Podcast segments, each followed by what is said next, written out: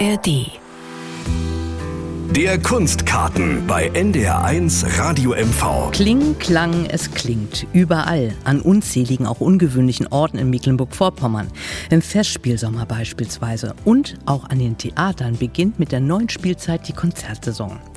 Hinter die Kulissen wollen wir heute horchen und dafür habe ich mich mit dem neuen, dem Newcomer im Musikland Mecklenburg-Vorpommern verabredet, mit Daniel Geis, frisch gebackener Generalmusikdirektor und Chefdirigent der Neubrandenburger Philharmonie. Hallo, schön, Hallo. dass wir zusammen reden können heute. Und ich bin Siv Stippekohl. Kling, Klang, Kunststück Klassik. Das ist unser Kunstkarten diesmal direkt aus einem Wohnzimmer, dem des Orchesters in der Konzertkirche Neubrandenburg.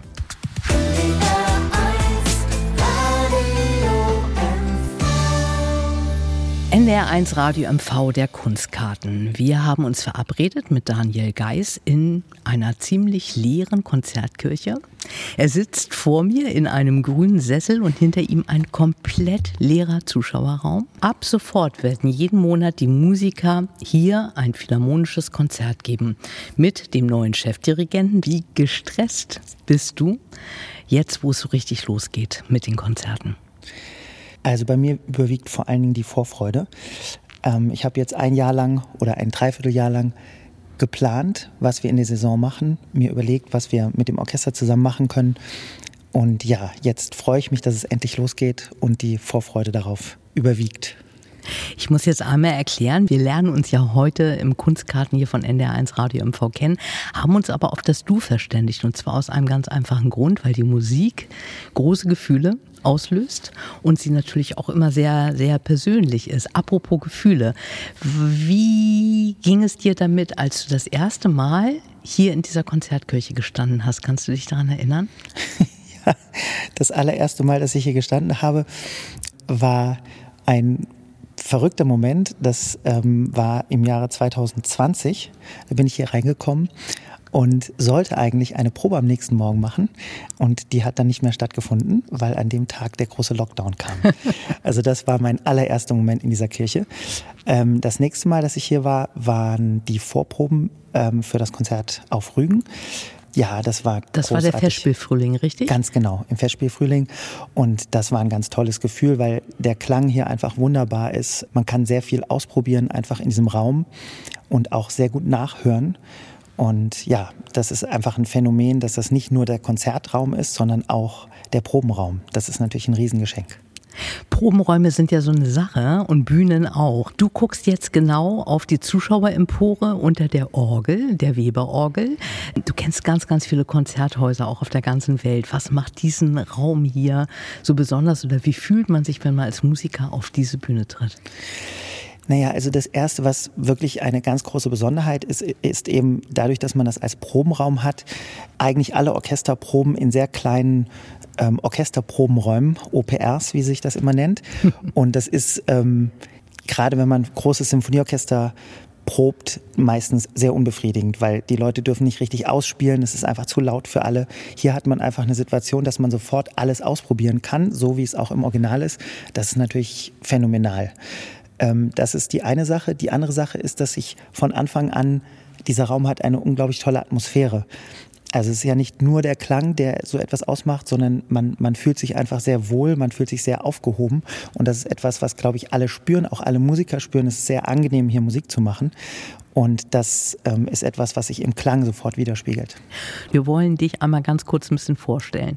Du bist 44 Jahre alt bist in Essen geboren und kommst aus einer Musikerfamilie. Wird einem sowas in die Wiege gelegt? Gab es andere Optionen für dich oder war das vorgezeichnet? Ja, ich glaube, das ist natürlich schon etwas, was einen prägt.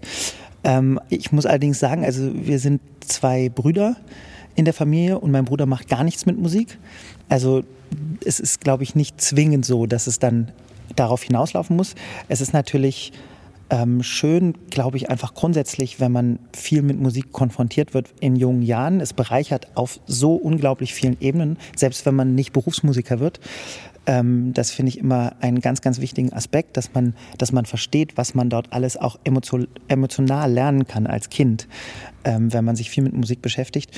Insofern, also mich hat das auf jeden Fall geprägt, ja. Wir wollen mal eben ganz kurz in ein kleines Stückchen reinhören und ich verrate dir jetzt einfach gar nicht, was wir jetzt hören.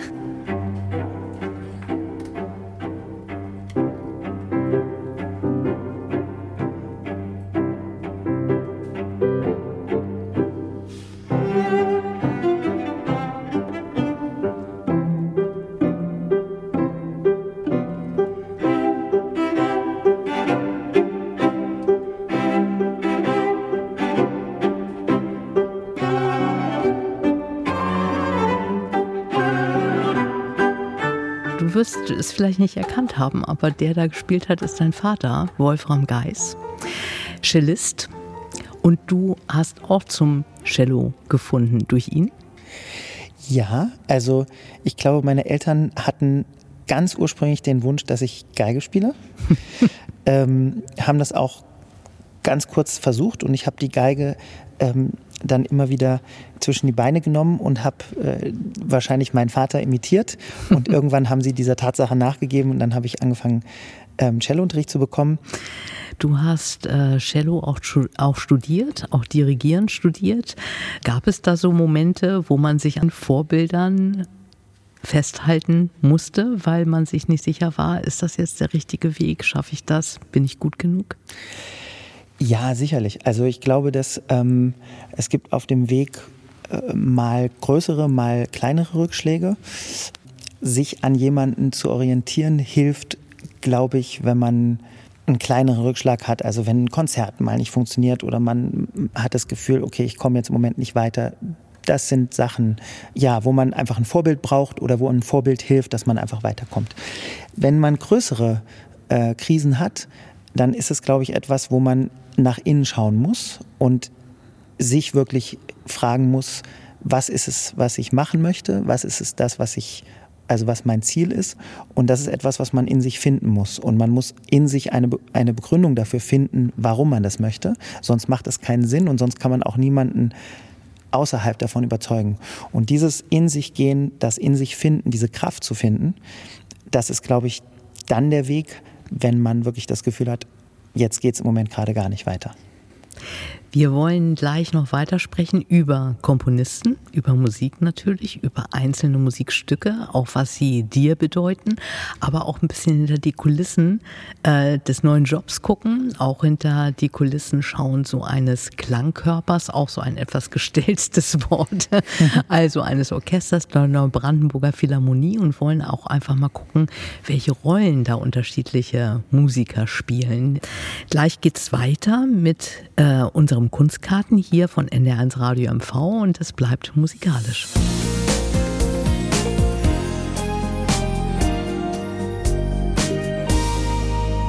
Mit Daniel Geis sprechen wir heute über das Kunststück klassischer Konzerte hier im Kunstgarten von NDR1 Radio MV. Und zwar direkt aus dem Probenraum der Konzertbühne, dem Wohnzimmer der Neubrandenburger Philharmonie. Und du bist jetzt frisch gebackener Chefdirigent der Neubrandenburger Philharmonie, Generalmusikdirektor.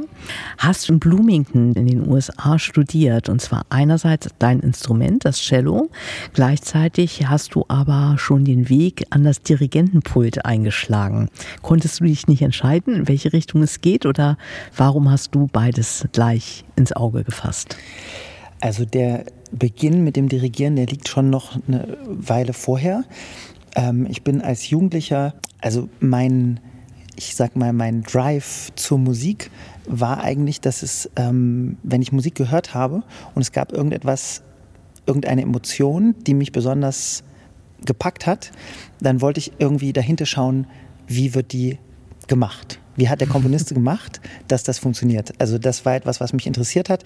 Ich habe dann oft am Klavier versucht, das rauszufinden ähm, und habe ähm, dann irgendwann angefangen, mich auch dadurch zu interessieren, wie funktioniert es im Orchester, wie kann man diese Klänge sozusagen so formen und habe schon als Jugendlicher so ein Jugendorchester in meiner Stadt gehabt. Ähm, da war ich vielleicht 15.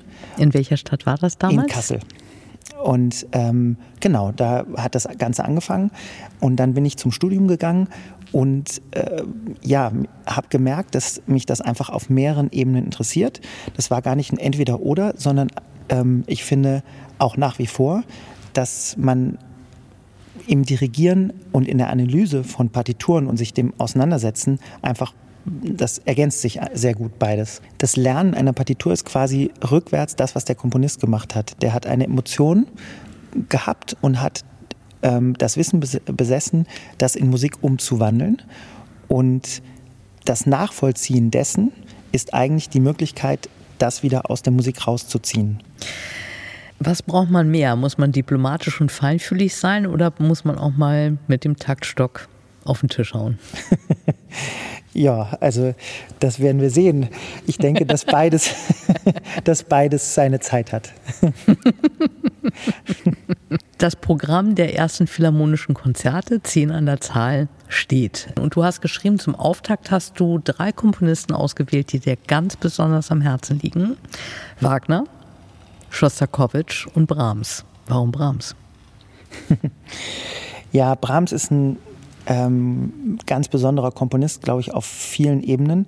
Ich finde eben, dass diese zweite Symphonie ganz besonders gut für diesen Start passt, genau aus diesem Grund, weil, die, weil das, was er dort macht, hat sehr viel mit Start und sehr viel mit ähm, sich von etwas lösen zu tun.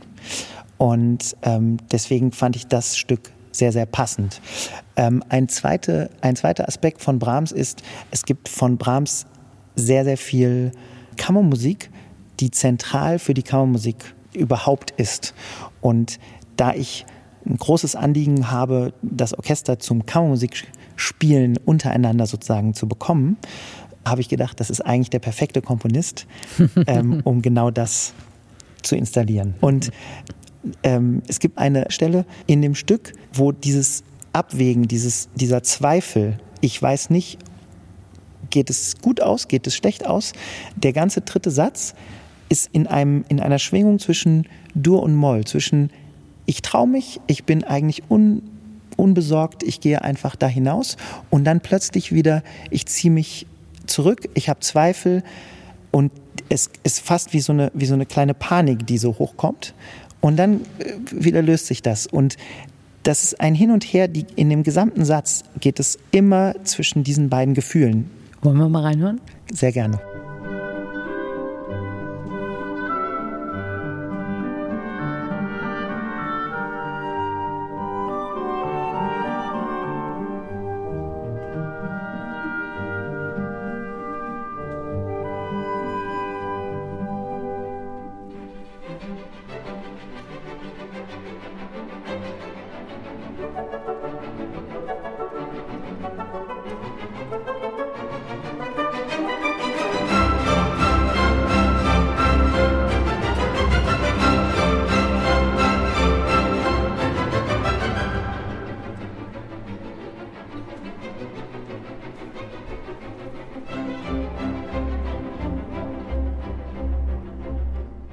Kling, Klang, Kunststück Klassik der Kunstkarten hier auf NDR1 Radio MV in der Konzertkirche in Neubrandenburg auf der Bühne der Neubrandenburger Philharmonie mit Chefdirigent Daniel Geis.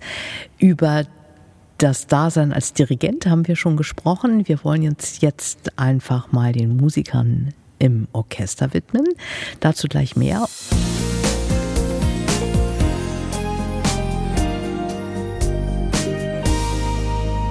Kling, Klang, Kunststück, Klassik der Kunstkarten hier auf NDR1 Radio MV und wir wollen ein bisschen hinter die Kulissen der philharmonischen Konzerte der Neubrandenburger Philharmonie horchen, sprechen dafür in der Konzertkirche Neubrandenburg auf der Bühne, die ziemlich voll wird, wenn das gesamte Orchester da ist. Wir haben über das Dirigieren schon ein bisschen gehört und wir wollen jetzt mal auf die andere Seite gehen und begrüße ganz, ganz herzlich Elsa Claveria, äh, erste Konzertmeisterin, erste Violine. Sehr, sehr schön, dass das geklappt hat, dass Sie da sind.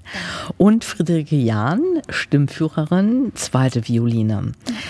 Es gibt ja Menschen, die äh, nicht so häufig in Konzerte gehen und die wundern sich, der Dirigent kommt auf die Bühne und schüttelt irgendwem die Hände und man fragt sich. Tatsächlich saß eine Freundin von mir auch mal im Konzert und es gibt ja keine dummen Fragen und fragte, warum macht er das?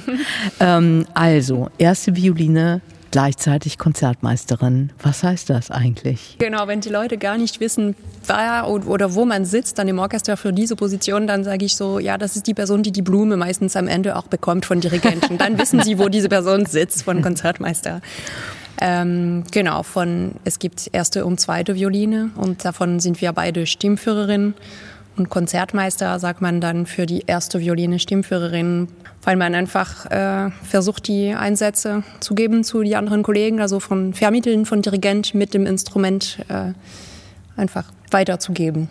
Und Sie beide kommunizieren dann per Blickkontakt, also sind sozusagen die Übersetzerinnen für das, was Daniel Geis in dem Falle dann sich denkt und anzeigt. Ja, genau. Also äh, ich würde sagen, der Konzertmeister gibt auch so Einsätze fürs ganze Orchester, wenn, wenn große Tutti-Einsätze sind. Und wir als Stimmführer auch von, von den Bratsch und den Celli müssen dann halt auch vom Konzertmeister die Einsätze abnehmen. Wir geben dann unsere separaten Einsätze nur, wenn es ein Gruppensolo ist, sozusagen. Aber im Grunde genommen müssen wir uns schon nach dem Konzertmeister immer richten. Und, oder nach der Konzertmeisterin in diesem Fall. genau. Also manchmal hilft es ja, wenn man einfach mal so die Worte sich genauer anguckt. Viel Harmonie. Das bezeichnet Klangkörper, Orchester, aber auch Konzerthäuser. Und das heißt ja, wenn man grob übersetzt, heißt es ja Liebe zur Musik und setzt sich ja aus zwei Teilen zusammen. Einmal kommt das aus dem griechischen Philia, das heißt die freundschaftliche Liebe, und dann aus Harmonie, das bedeutet Einklang und beschreibt ja sehr gut, worum es geht. Dass äh, sie müssen ja alle als Teamplayer zusammen einen ganz großen Körper, den Klangkörper bilden, äh, der dann ganz natürlich wirkt ist aber gar nicht so einfach, wie es aussieht, oder? Also ja, man wird ja im Studium schon auch darauf äh, also geschult, quasi im Orchester zu spielen und zusammenzuspielen. Und es ist ja nicht nur eine rein solistische Ausbildung, sondern man spielt ja viel Kammermusik und hat auch viel Hochschulorchester und lernt den anderen zuzuhören. Und das ist eigentlich auch das Schöne daran, also dass man quasi in seiner ganzen Orchesterlaufbahn nie aufhört, den anderen zuzuhören. So, und das ist ja auch eine Art von Harmonie oder? Was sagt Eva Klaveria? Oh, ich fand es sehr gut gesagt.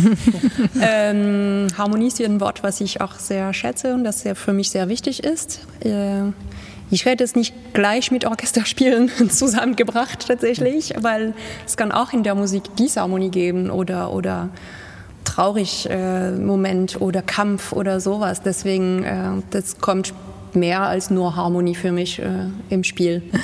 Der Alltag im Orchester, wie stelle ich mir das vor? Wie waren so die letzten Tage und äh, wie stressig wird es vor dem ersten Konzert? Der, also bei uns gibt es ja nicht so den normalen Arbeitsalltag, gibt es eigentlich im Orchester nicht so, weil bei uns sieht jeden, jeder Tag irgendwie anders aus. Auch wir haben zum einen den Probentag, ja, wo wir uns eben dann in der Philharmonischen Woche jeden Tag mit Proben äh, auf den Konzerttag vorbereiten oder wenn wir eine Premiere haben in Neustrelitz.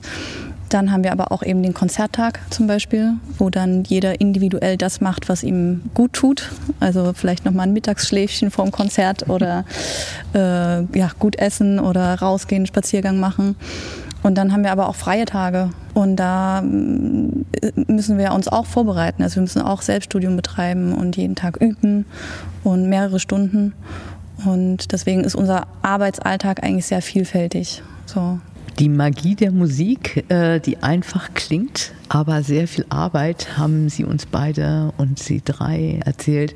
Kling, Klang, Kunststück, Klassik. Wir hören gleich noch mehr darüber. Unseren Kunstkarten von NDR1 Radio MV können Sie auch jederzeit und an jedem Ort nachhören. Leicht zu finden unter ndr.de-mv und in der ARD Audiothek. Und für alle, die jetzt ein bisschen Geschmack gefunden haben, habe ich auch noch einen Tipp für diejenigen, die es eilig haben. Allerhand Angeberwissen über das eine oder andere Werk gibt es ganz kompakt auch vom NDR, Classic to Go. Das ist eine kleine digitale Konzerteinführung, ganz kurz zusammengefasst. Fünf Minuten dauern sie von Brahms, Bach und Co. Und auch zu Werken von Anton Bruckner gibt es dort etliche Folgen und über den sprechen wir gleich.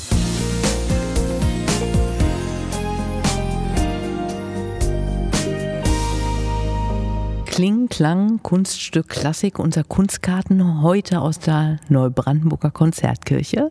Neben der Konzertleitung bist du, Daniel, wir duzen uns, weil es bei der Musik immer persönlich ist. Anders geht es gar nicht.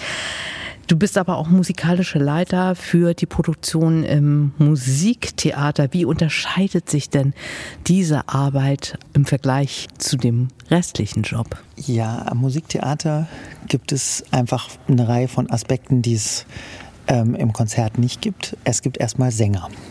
Und mit diesen Sängern ähm, muss man natürlich auch arbeiten. Wir haben wunderbarerweise ein ähm, festes Ensemble am Haus, ähm, mit denen man auch über das Jahr hinaus einfach arbeiten kann.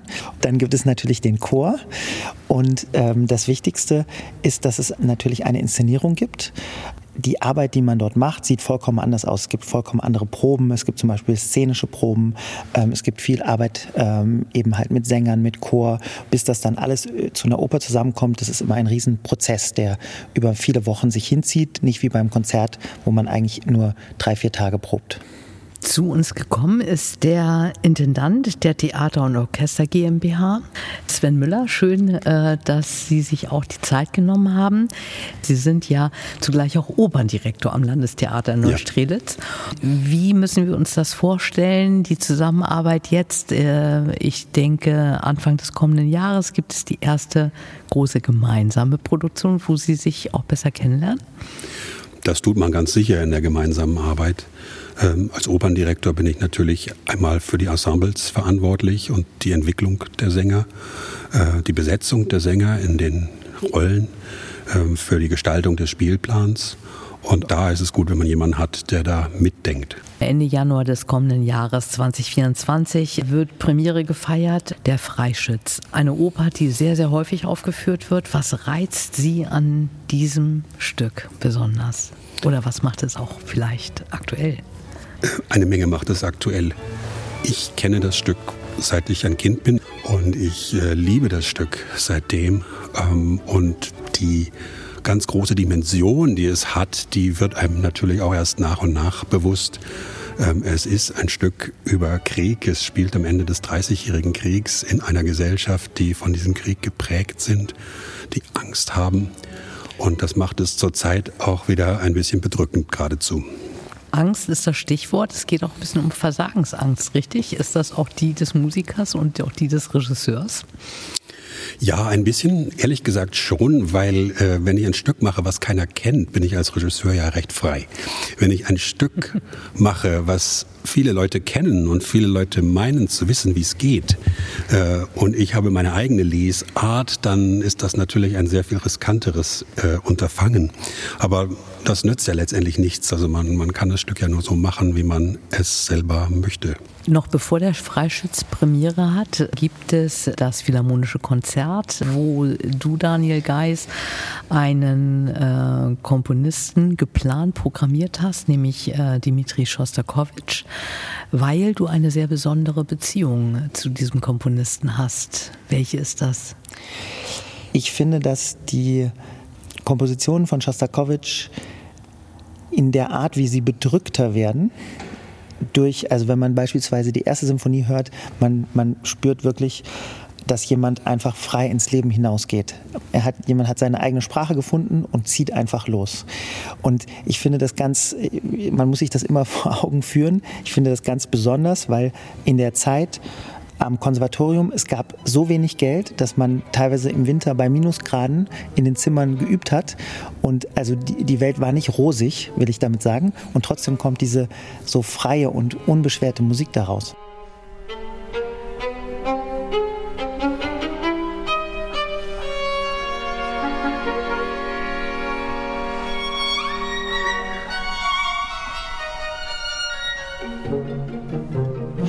Und dann kommt etwas, ähm, wenn man dann beispielsweise die vierte Symphonie hört, ähm, wo etwas sich bedrückt und wirklich die Seele zusammenpresst. Und wo ja dann auch von Seiten des Regimes eine Reaktion einfach auf diese Musik gekommen ist, äh, zu einem totalen Musikverbot. Und dann kommt eben die Zehnte, die wir dort hören werden, ähm, die äh, eine Abrechnung letztendlich mit dieser ganzen, äh, mit dieser ganzen Situation in Stalin ist. Ähm, das ist schon ein, eine besondere Klarheit, die Schostakowitsch in der Musik hat, die mir sehr nahe geht, ähm, einfach in der Art und Weise, wie deutlich er diese Emotionen geschrieben hat. Politik Kunst und Kultur. Vielen Dank, Sven Müller, dass äh, wir hier in der Konzertkirche darüber sprechen konnten. Am 11. Januar ist das fünfte Philharmonische Konzert der Neubrandenburger Philharmonie, wo die zehnte Sinfonie von Schostakowitsch zu hören sein wird, hier in der Konzertkirche in Neubrandenburg. Und am 27. Januar, im Übrigen am äh, Gedenktag für die Opfer des Nationalsozialismus, dann die Premiere vom Freischütz im Landestheater Neustrelitz.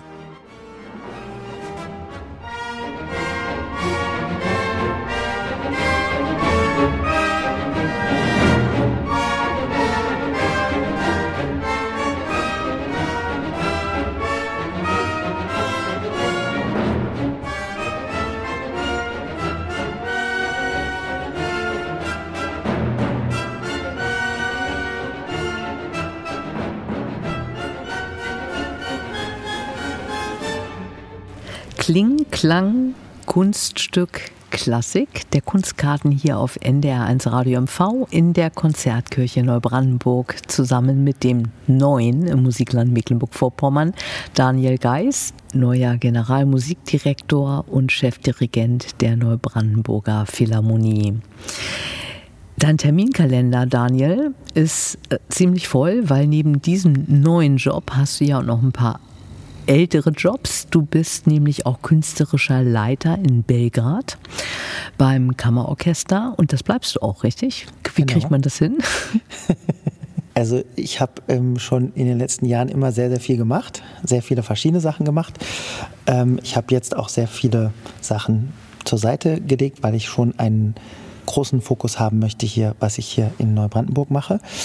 Ähm, aber man kann nicht einfach plötzlich alle Sachen aufhören. Also ich habe immer noch eine Cello-Klasse, auch in Mainz an der Uni und ich finde, gerade wenn man eine Klasse unterrichtet, da kommt auch eine große Verantwortung mit.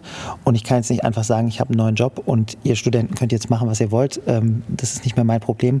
Der Konzertbetrieb ist ja auch ein bisschen zu vergleichen mit einem Wanderzirkus, der Dirigent vielleicht mit einem Dompteur, aber man ist sehr viel auf Achse und äh, man muss sich immer auf andere Menschen einlassen. Die Erfahrung hast du in deinem Lebenslauf, in deiner Karriere bislang gemacht. Äh, wie schwierig ist das, sich immer wieder neu einzulassen auf neue Situationen und äh, was macht zum Beispiel den Unterschied des Musizierens in Neubrandenburg zum Musizieren in Belgrad aus? Ja, sich auf neue Situationen einzulassen ist ähm, eine Herausforderung, absolut. Vor allen Dingen, weil man sich natürlich sehr, sehr, sehr viel einbringt in diese Sache. Also ich habe gemerkt, dass ich im letzten halben Jahr schon einen riesigen Fokus hier habe, obwohl ich noch gar nicht äh, richtig angefangen habe. Der richtige Beginn ist ja jetzt. Das ist auf jeden Fall immer eine große Aufgabe, ähm, ist aber auch eine sehr große Bereicherung. Ich glaube, das, was man spürt, ist, dass die Energie, die man gibt, man bekommt ja auch Energie. Also von einem Orchester bekommt man Energie, von äh, Menschen, mit denen man zusammenarbeitet und ähm, auch von den Projekten, die man macht, vor allen Dingen, wenn etwas funktioniert. Es ist ja nicht ein, eine Sache, die immer nur in eine Richtung geht und ähm, das gibt einem einen unheimlichen Antrieb. Unterschied zwischen Belgrad und Neubrandenburg? also der größte Unterschied ist, dass ähm, jegliche Planung, die man in Belgrad macht, immer sehr last-minute passiert und auch oft über den Haufen geworfen wird. Also das ist einfach ein sehr wilde, ein sehr wilder Planungszustand, ähm, wogegen hier wirklich ja einfach die, die Sachen, die man plant, man kann viel, viel, viel länger vorausplanen und das ist wesentlich einfacher. Planen musstest du aber auch die Konzertsaison, die philharmonischen Konzerte und hast dazu Gastsolisten eingeladen, aber auch Gastdirigenten. Und einen Gastdirigenten hast du eingeladen aus einem besonderen Grund, nämlich? Ähm, Herrn Getscholdt habe ich eingeladen. Wir kennen uns schon ziemlich lange. Wir haben uns kennengelernt in Karlsruhe. Ja, wir haben sehr viel zusammen gespielt. Ich habe ihn sehr schätzen gelernt dort. Er ist dann weitergegangen, ist ähm, jetzt Chef in Leipzig an der Oper und ähm, wird ab der übernächsten Saison nach Kopenhagen zum äh, Kopenhagen Phil als Chefdirigent gehen. Und ja, ich freue mich wahnsinnig, dass er zu uns kommt, weil er ist einfach ein ganz toller Dirigent, toller Musiker und ähm, freue mich sehr, dass er ein Konzert hier äh, leiten wird. Was hältst du davon, wenn wir mal mit ihm sprechen? Er kann jetzt noch nicht nach Neubrandenburg kommen, auch wenn sein Besuch ja geplant ist. Wenn wir ihn einfach mal versuchen zu erreichen, wollen wir das zusammen machen? Sehr, sehr gerne. Gut, dann probieren wir das. Christoph Getschold, schön, dass wir Sie erreichen. Sehr gern. Bruckner, die romantische, ja. steht auf dem Programm. Welche Herausforderung geht damit einher? Abgesehen davon, dass das Orchester ja ein neues ist. Bruckner äh, hat, also neben dieser unglaublichen Schönheit der Musik, ähm, die große Gefahr, dass, dass es zu oft zu laut ist, nennen wir es mal so. es ist ja sehr blockhaft geschrieben. Er kommt von der Orgel ähm, und ich glaube auch, dass es sehr von der Orgel gedacht hat äh, und es hat immer wieder diese Klangblöcke. Und wenn man da nicht ganz genau dosiert, wo jetzt der Höhepunkt ist, kriegt das einen Block und noch einen Block und noch einen Block und noch einen Block und dann wird es langweilig. Man muss es wirklich äh, sehr klug disponieren und sehr äh, stimmig musizieren und das ist eine sehr, sehr große Herausforderung.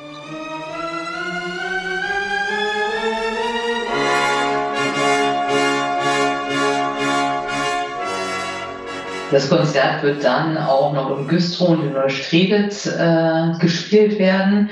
War die Herausforderung Grund, äh, das so zu programmieren? Frage an den neuen Generalmusikdirektor. Ja, ich denke einfach, dass grundsätzlich ähm, Bruckner einfach ein wichtiger Komponist auch für ein Orchester ist. Da kann man einfach klanglich und eben auch im Aufbau sehr viel lernen. Und da ist es, ja, es ist einfach wichtig, dass das in, in der Saison dass sowas kommt in der Saison. Okay, vielen Dank. Am 9. November die romantische Bruckners vierte Sinfonie hier in der Konzertkirche Neubrandenburg ist ja auch ein historisches Datum, äh, wo ein bisschen Romantik dazugehören kann. Und ein Tipp noch für alle, die in Neubrandenburg und Umgebung leben. Schon um 10 Uhr am Vormittag gibt es die öffentliche Generalprobe.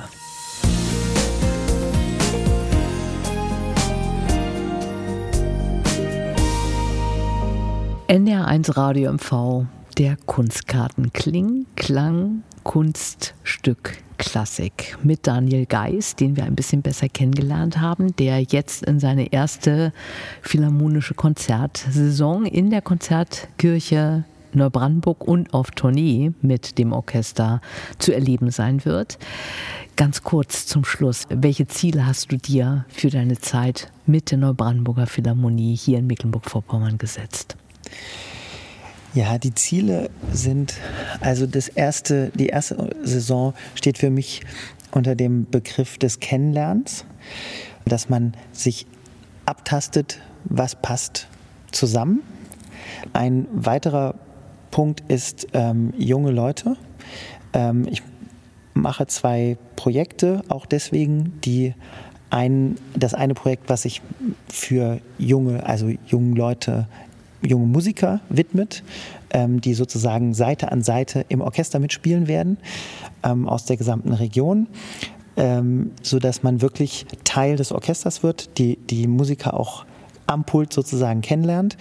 Ähm, und das andere Projekt ist ein Projekt, wo ähm, es darum geht, junge Leute zu sensibilisieren. Zum einen auf Nachhaltigkeit und ja, auf dieses Umweltthema in der eigenen Region und das ähm, in Bezug auf ähm, Haydns Schöpfung. Das ist etwas, was über das ganze Jahr gehen wird. Das ist ein großer Fokus ähm, für mich. Und die dritte Sache ist, dass ich erhoffe, das Publikum auch gut kennenzulernen. Ich habe ähm, selber auch eine eigene kleine Reihe gestartet, dass bei meinen Konzerten so Gespräche stattfinden vorher, wo man auch mir Fragen stellen kann über das Programm, wo ich etwas über das Programm erzähle. Will heißen, das Publikum kann dich löchern, so wie wir es heute getan haben und äh, muss gar nicht so viel wissen. Keine Hemmschwellen? Ähm, nein. Also was Musik angeht, äh, finde ich, kann man immer alles fragen und muss auch alles fragen. Und da bin ich auf jeden Fall sehr offen für.